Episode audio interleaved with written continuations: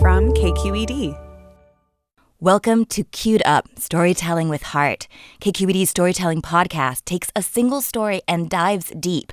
And today we're starting an exploration into the lives of some young people who are trying to make it in the face of an obstacle so big, so overwhelming, that it can threaten to derail everything. What's it like to be homeless? While trying to finish college.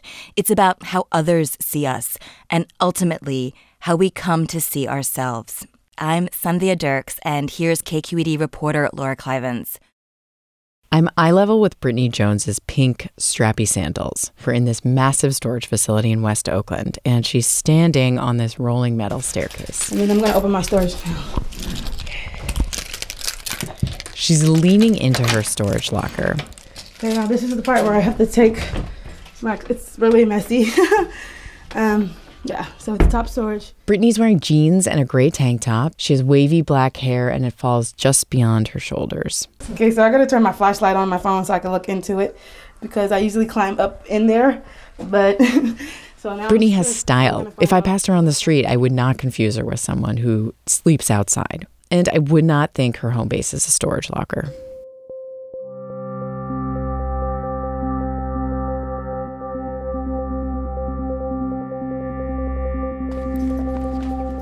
Brittany's rummaging through piles of clothes and garbage bags of toiletries.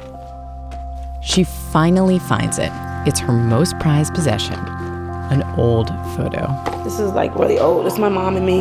It's really oh, old. Oh my gosh, she's so cute. it's really old. She was young. Both Brittany's parents died when she was a child, and this photo is the only physical evidence that she has of them. She keeps it in a clear plastic bag. The bottom edge is brown and it's damaged, and that's from age and from water and from being dragged from place to place. Uh, I just know like she was next to me, and then I was like in some basket. She had braids, and um, I think she did it herself. She was good with that. When this photo was taken, Brittany's mom was just a teenager. She's sitting next to baby Brittany, smiling broadly, and they're both wearing matching pink and blue. Do you look at those regularly? Yeah, yeah. I like when I see like pictures I have never seen of before. Like my mom says like, oh okay. Sometimes her friends have like post a random picture like, oh here's another picture I found. So I love that. Brittany didn't get this photo until years But I didn't have too, I didn't have photos of my mom or dad. Her dad was shot and killed when she was just a baby, and Brittany's mom, she lived a few more years until she died too. And Brittany thinks that was from a drug overdose, but she's never gotten the full story. So Brittany's written her own version of the story of her parents, and in this version, they live on. Like her father. I, I haven't really met my father, so I really don't know too much. But I just feel like I kind of make it in my mind that I know he's very proud of me. I know that he would be very proud of me. She even talks about them in the present tense. Yeah, I know my mom, so she's my rock. I love her. I love both my parents, literally. But it's just, I know that they feel for me. After her parents died, Brittany spent the rest of her childhood moving between different types of homes. She lived with foster families, five of them, and at one point she tried living with her grandma, but they fought too much. So when she turned 19, she aged out of the foster system. That was five years ago. There's a lot of ways young people become homeless. One common path is the one that Brittany's walked, which is through the foster care system. Brittany's last permanent bed was in a group home, but she says she lost that spot when she had a boyfriend over against the rules. That was a year ago. Now she spends most of her time dealing with being homeless. It's all consuming. Doing laundry at friends' houses, showering in churches or shelters, napping at the storage facility.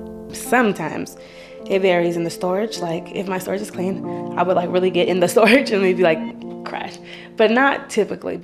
Day after day, Brittany wonders where she'll sleep at night. That question takes up a lot of her mental energy. It's there with her every day, like a buzz that she can't silence until she finds a spot.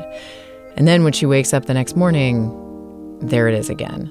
So I take like a pair of clothes that I'm going to change into, a pair of underclothes, and I usually bring like my laundry detergent with me in case I'm, you know, because I like to, I'm on the go. So everything is on the go. There are a few moments when she can actually stop. like the weekend, I was indoors all weekend, so that was really cool. I got to sleep and take a shower, so that was so cool.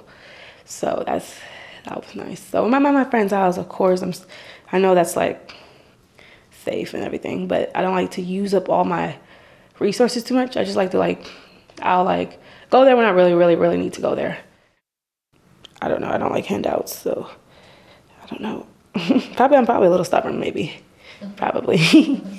why do you think you don't like handouts? Like, why do you think that that bugs you so much? Because that's like a way of people feeling sorry for me, and I don't need, I don't like people feeling sorry for me because just because I'm this in the situation doesn't mean that I'm not like I'm not capable of. Brittany knows how to wait out the night. She will ride the 24 hour San Francisco buses or hole up in a fast food restaurant that never closes. She tries not to fall asleep. She doesn't want her stuff to get stolen and she doesn't want to get attacked. Once she spent the entire night on a pier in San Francisco. I guess the bridge changed colors now, like the, the Bay Bridge. Oh yeah. I didn't notice that, so I got to see stuff that I didn't, I don't normally see. So that was like beauty, beauty in like, basically like in a situation, you can like, like in a horrible situation, you can see like the beauty in it. This is typical Brittany. No matter how bad the circumstance, she points out what's good. It's her way of talking to herself, her way of surviving. When life is rough, she says, it's cool or it's okay. Like when I ask what she eats for dinner. Dinner, um, I'll probably go somewhere fast if I don't like if I don't have food already, or like a, a cup of noodle. I just like, yeah, I'll just uh, see wherever I'm at. Then I'll try to see what's what I could afford or something. But if I don't eat, like I'm not tripping because like I'm okay. As long as I have like some tea or something hot, I'm okay. Or how long it's been since she's had her own bed. So from January until like now, I haven't had my own bed. but it's okay. Yeah, it's okay. It's okay. I'm okay. It's like a reflex. No, it's okay. It's okay. Yeah, I've seen worse, so.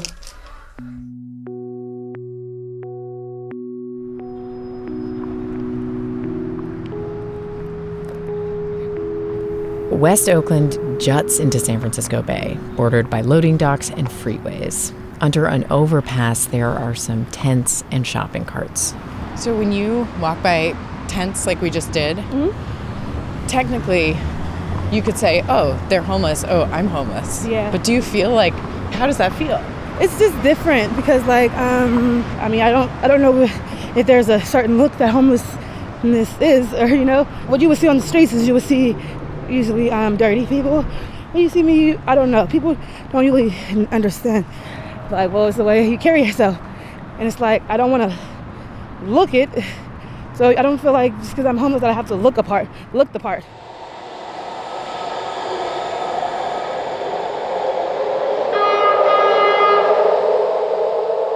The BART trains that crisscross the San Francisco Bay don't start running until 4 a.m. If Brittany's been awake all night, she'll catch the first train and let herself doze off until the morning crowds jolt her awake. Are you totally out or are you like sort of awake? Um, it depends. Like I probably won't wake up until I either have to use the restroom or just like if I'm here and stuff. Brittany's final destination, two days a week, is a college campus, her college campus. And as strange as being a homeless college student sounds, Brittany's not alone.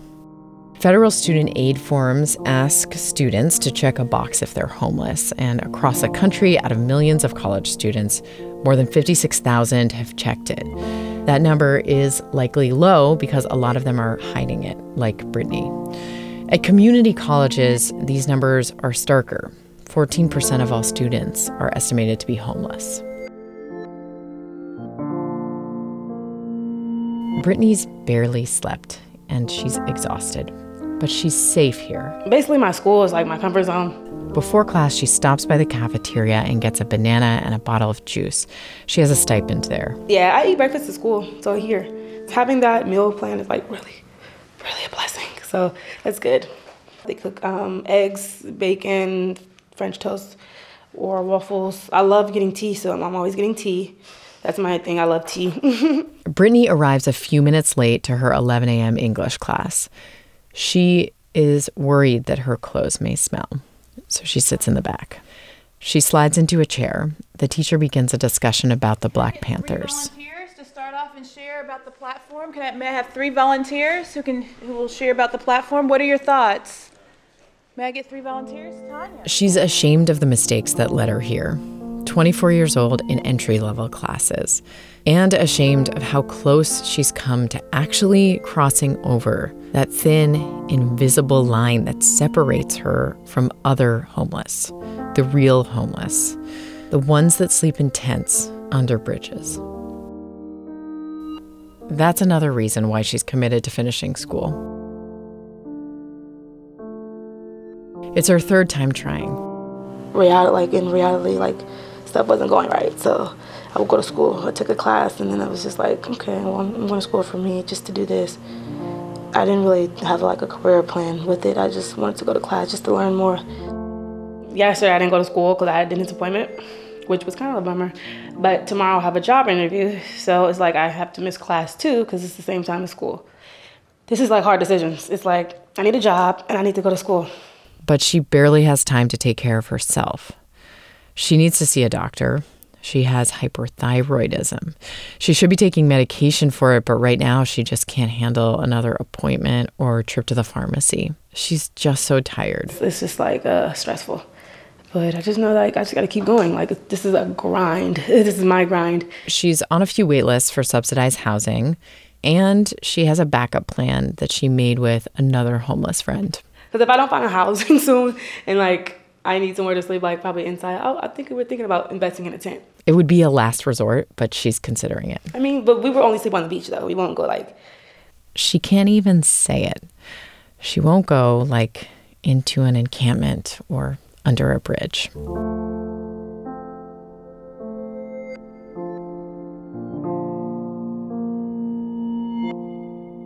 What are you gonna do when you have your own bed again? ooh sleep, sleep, sleep, sleep, sleep, sleep, sleep.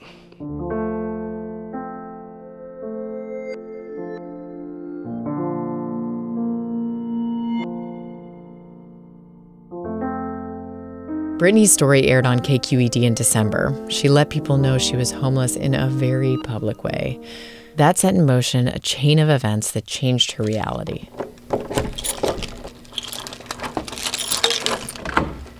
We're in. I have keys. oh my god, I don't even know how to explain it in words.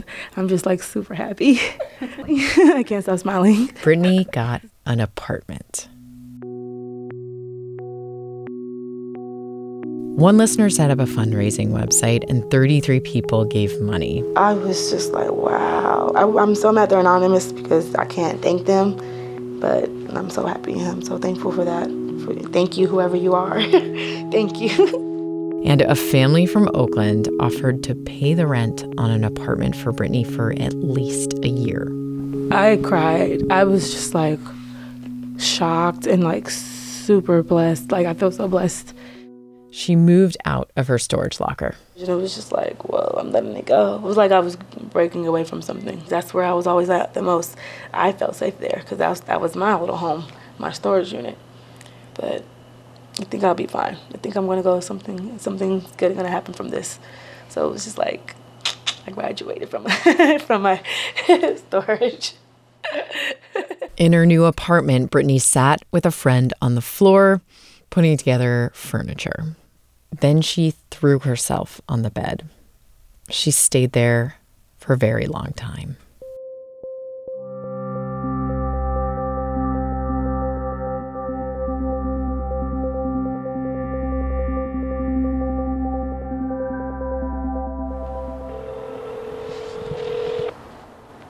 I visit Brittany in Oakland in January, a month after she moved in. It's the start of a new year. Hey, Brittany, it's Laura. She greets me at the door wearing sweats and slippers. We're at the kitchen. Um, I have a table. I guess my dining room area, the living room, um, a couch. Um, I have rugs, and um, It's a relief to Brittany that her story's out in the world, but she's uncomfortable in the spotlight. Now she's the girl who escaped the streets, the girl who made it. I don't know. It's just like a little nervous because I'm like on some type of pedestal, and I have to like really like be per- not perfect, but like I have to like live up to that. But I'm not. I'm human, so I have flaws, and I'm not perfect. And it's I still have a lot more to learn. Like how to manage this new apartment of hers. Okay, here's one for instance. So it was a budget worksheet. So utilities. Like a lot of people who grow up in foster care, Brittany has gaps in her knowledge about everyday things that other 24 year olds seem to just know. I Put two hundred dollars. I got to save that. Food. I try to like. I'm gonna do like two hundred. That's my budget. Are we talking monthly or what? Yeah, this is gonna be like. So I'm trying. I'm just learning some type of structure, stuff that I didn't know. Cause like living in foster care, like you live with someone, so people are doing stuff for you. Within now I'm on my own, so now I have to do those things on my own. Things like scheduling visits to the doctor. Brittany's on her thyroid medication again. She's gained back some weight she lost in the last year of moving from place to place. I've been to the doctor recently, and I've been making appointments. I'm like, wow, you're being very mature. Like you're actually an adult. You're doing adult things. I'm acknowledging the fact that I do need help and stuff. I'm proud of myself that I'm actually taking advantage of this stuff. I'm actually realizing like the stuff that I didn't see before. So yeah, could give myself a pat on the back. This apartment is why she can do that. Oh my god, I'm so attached to it. I don't even want to leave. I never leave. I leave, but I I try not to leave. I try to stay in the house as long as I can. What do you think about instead of where you're gonna stay now? Now I'm just like, okay. Um, now I'm just like, did I leave the oven on? did I leave the lights on? So now that's what I'm just thinking. Like, oh my God, is this on? Did I? I still? Did I blow out the candle? Like, what's going on? And do you feel like you have more ability to think about like your life plan, like your mm-hmm. future, mm-hmm. school stuff? yeah. Like now I can get to know myself. Like really get to know me. One thing she's getting to know about herself is that she loves studying. Teenage Brittany didn't even want to go to college, and before, when she tried and dropped out, she was too overwhelmed worrying about housing to ever really sink into being a student. But the past few months, that's been shifting. At first, I would only take one class a semester. Now I'm going to give myself a bigger load and see if I can handle this. You know, now that you don't have to worry about where you're going to sleep at night, now you can like you can go to school. You can like you know focus everything on school. Before, when friends asked her to go out, she would say no. But on New Year's Eve, she put on makeup and a cute outfit and she went out dancing. She's saying yes. It's the new year, so it feels like just it feels good. Now I have like new different insights on the world. Like I'm just like, this is a new year. This is a new me. I have to do new things. I'm just like taking it in, and I'm happy. Like this is how you start a new year. Like this is how you start a new year. Like for real.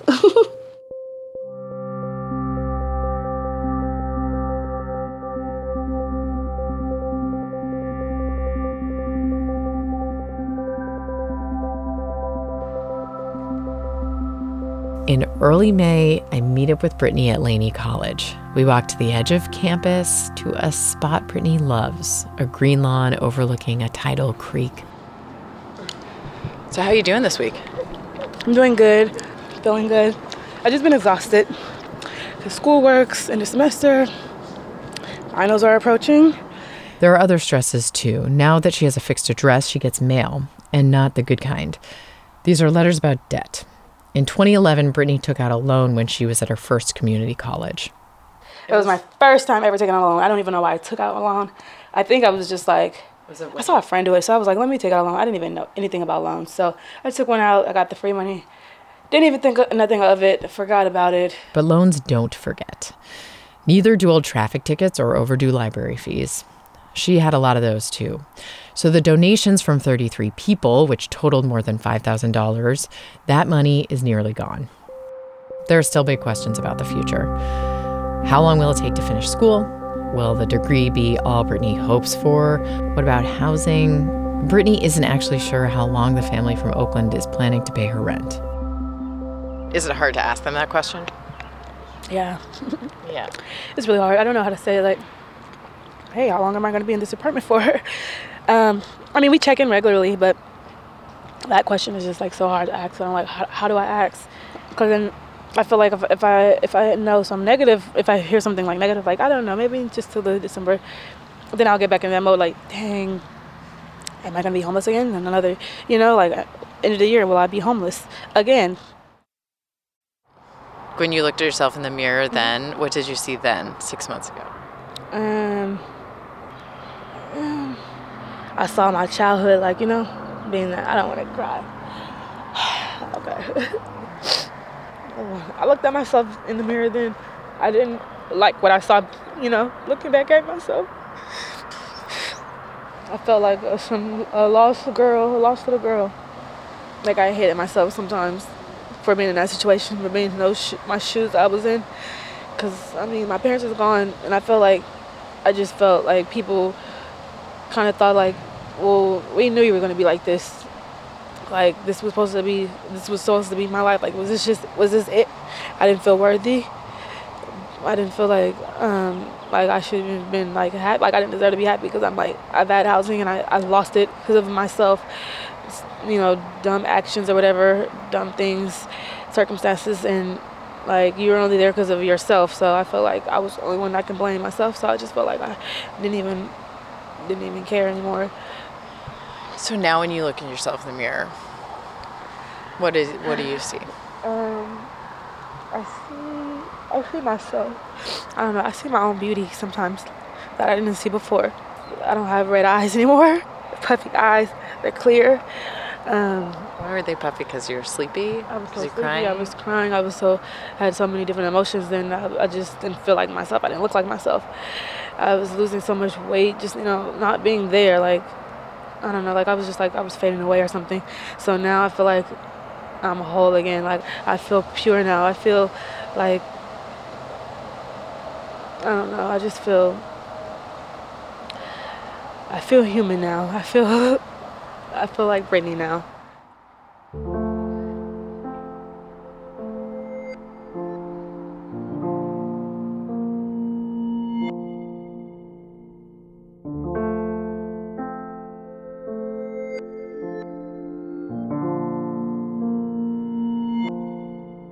Later in the day at Brittany's apartment, I see she's put up a new decoration, the only one on the whole wall.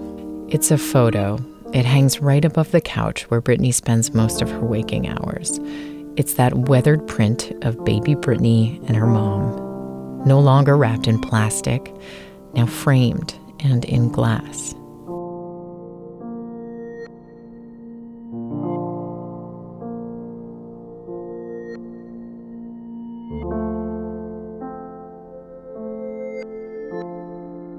Thanks to KQED reporter Laura Klivans, who brought us Brittany's story, A Place of Her Own. Next up on Queued Up, we'll meet James, a mercurial young man who says he's trying to start a new life in a shelter going back to school. like people just generally don't like when you think about like homelessness uh like uh you're homeless uh boy. putting an extra effort into my appearance could really deceive a person In James's case, appearances can be very deceiving. Young people struggling with homelessness, grappling to find their identity when they don't have a home. Queued Up is edited and sound designed by me. I'm Sandhya Dirks. Editing also came from Carrie Feibel and Victoria Mauleón. Special thanks to Brittany Hosea Small, Mercedes Lazama, and Shanina Shumate, who helped with the piece. Queued Up's senior editor is Julia McAvoy. The executive producers are Holly Kernan and Ethan Lindsey. And you can subscribe to Queued Up wherever you get your podcasts. If you like the stories we are telling, like us and rate us on iTunes. It can make a huge difference in people finding us.